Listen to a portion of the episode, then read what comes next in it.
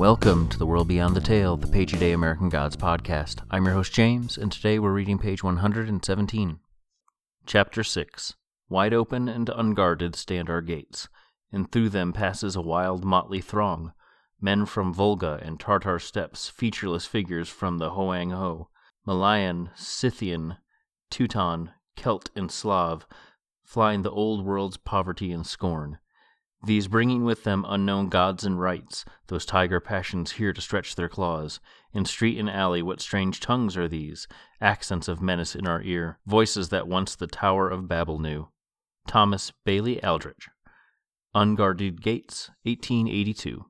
One moment Shadow was riding the world's largest carousel, holding on to his eagle headed tiger, and then the red and white lights of the carousel stretched and shivered and went out and he was falling through an ocean of stars, while the mechanical waltz was replaced by a pounding, rhythmic roll and crash, as of cymbals, or the breakers on the shores of a far ocean.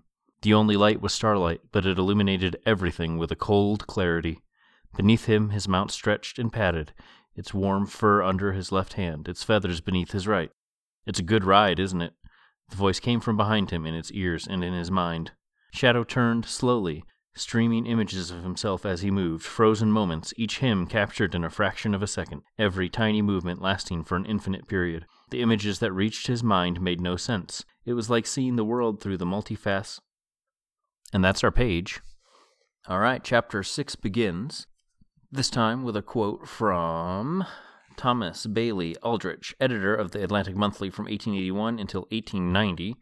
The poem featured here, The Unguarded Gates, is only this stanza and a second following, but the second is, well, much the same, wildly xenophobic and discomfiting.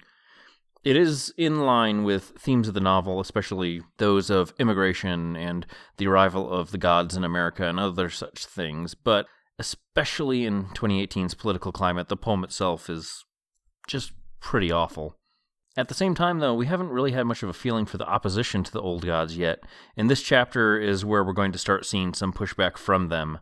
I hadn't really considered it before, but the new gods are very much nativist and homegrown in the United States, so perhaps there's deeper layers there than I had previously considered. I think we'll maybe think of that as we get a little later on in the chapter, although now I'm really struggling to remember exactly who we meet in this one. I haven't read ahead yet, so I'll get there. Don't spoil it for me. Shadow is in a new land himself, and on the back of a real life version of the mostly griffin he was riding at the end of the last chapter. In this world, there's no light except starlight, which I imagine is quite a shock, especially after coming from the hundreds and hundreds of lights of the carousel just a moment earlier, or even just someone who's lived in a place like well, like a prison, I guess, or being in Chicago where there's a lot of light pollution. So seeing the stars and only the stars is probably a pretty jarring experience if you think about it. The voice that speaks behind him is said to be in its ears and in his mind, and I had to really read that line a few times when I was making my notes to make sense of it. I think it means that it appears in the ears of his griffin, but not aloud to Shadow's ears, only in his mind. I guess it could be a typo or it could be something else, but it's it's not the it's is not really explained on the page, or at least not explained very clearly. Shadow also seems to be seeing a number of moments simultaneously, or possibly all moments simultaneously. Everything seems to leave behind a bit of a motion trail. Each motion that he makes is a number of moments all in one. And it's pretty weird right here, and it's probably going to get a bit weirder before I call it a day, though, I realized I should analyze the poem a little bit deeper for you. So, Volga, mentioned in the poem, is the longest river in Europe. It uh, flows through much of Russia and into the Caspian Sea. Between that and a couple other terms, he's disparaging people from uh, Eastern Europe and Russia who are coming. The Tartar people, or Tatar, depending on it might just be a misspelling, but the Tatar people are also Russian and other similar post Soviet countries.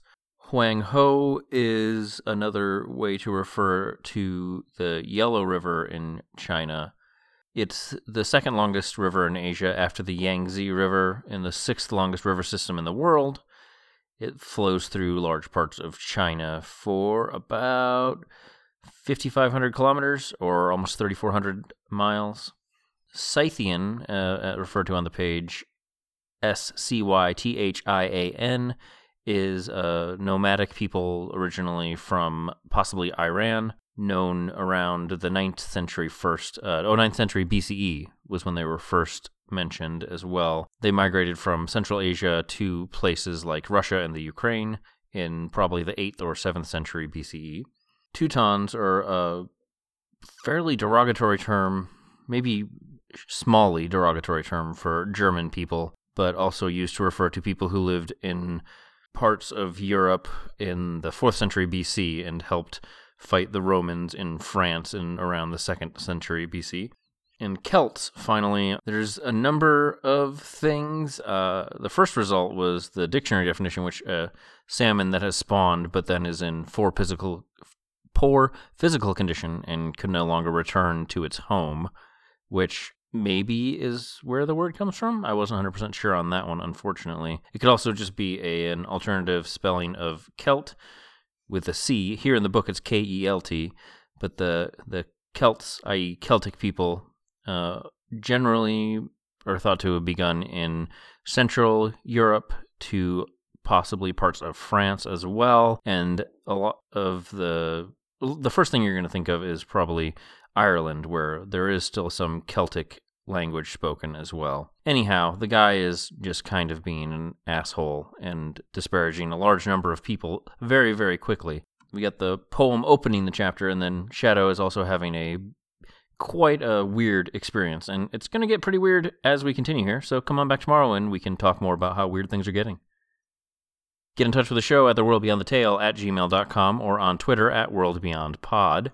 Thank you to Julian Granganage for his version of St. James Infirmary Blues, which we use as our theme song. And thank you for listening. I'll be back tomorrow with another page. And remember, only the gods are real.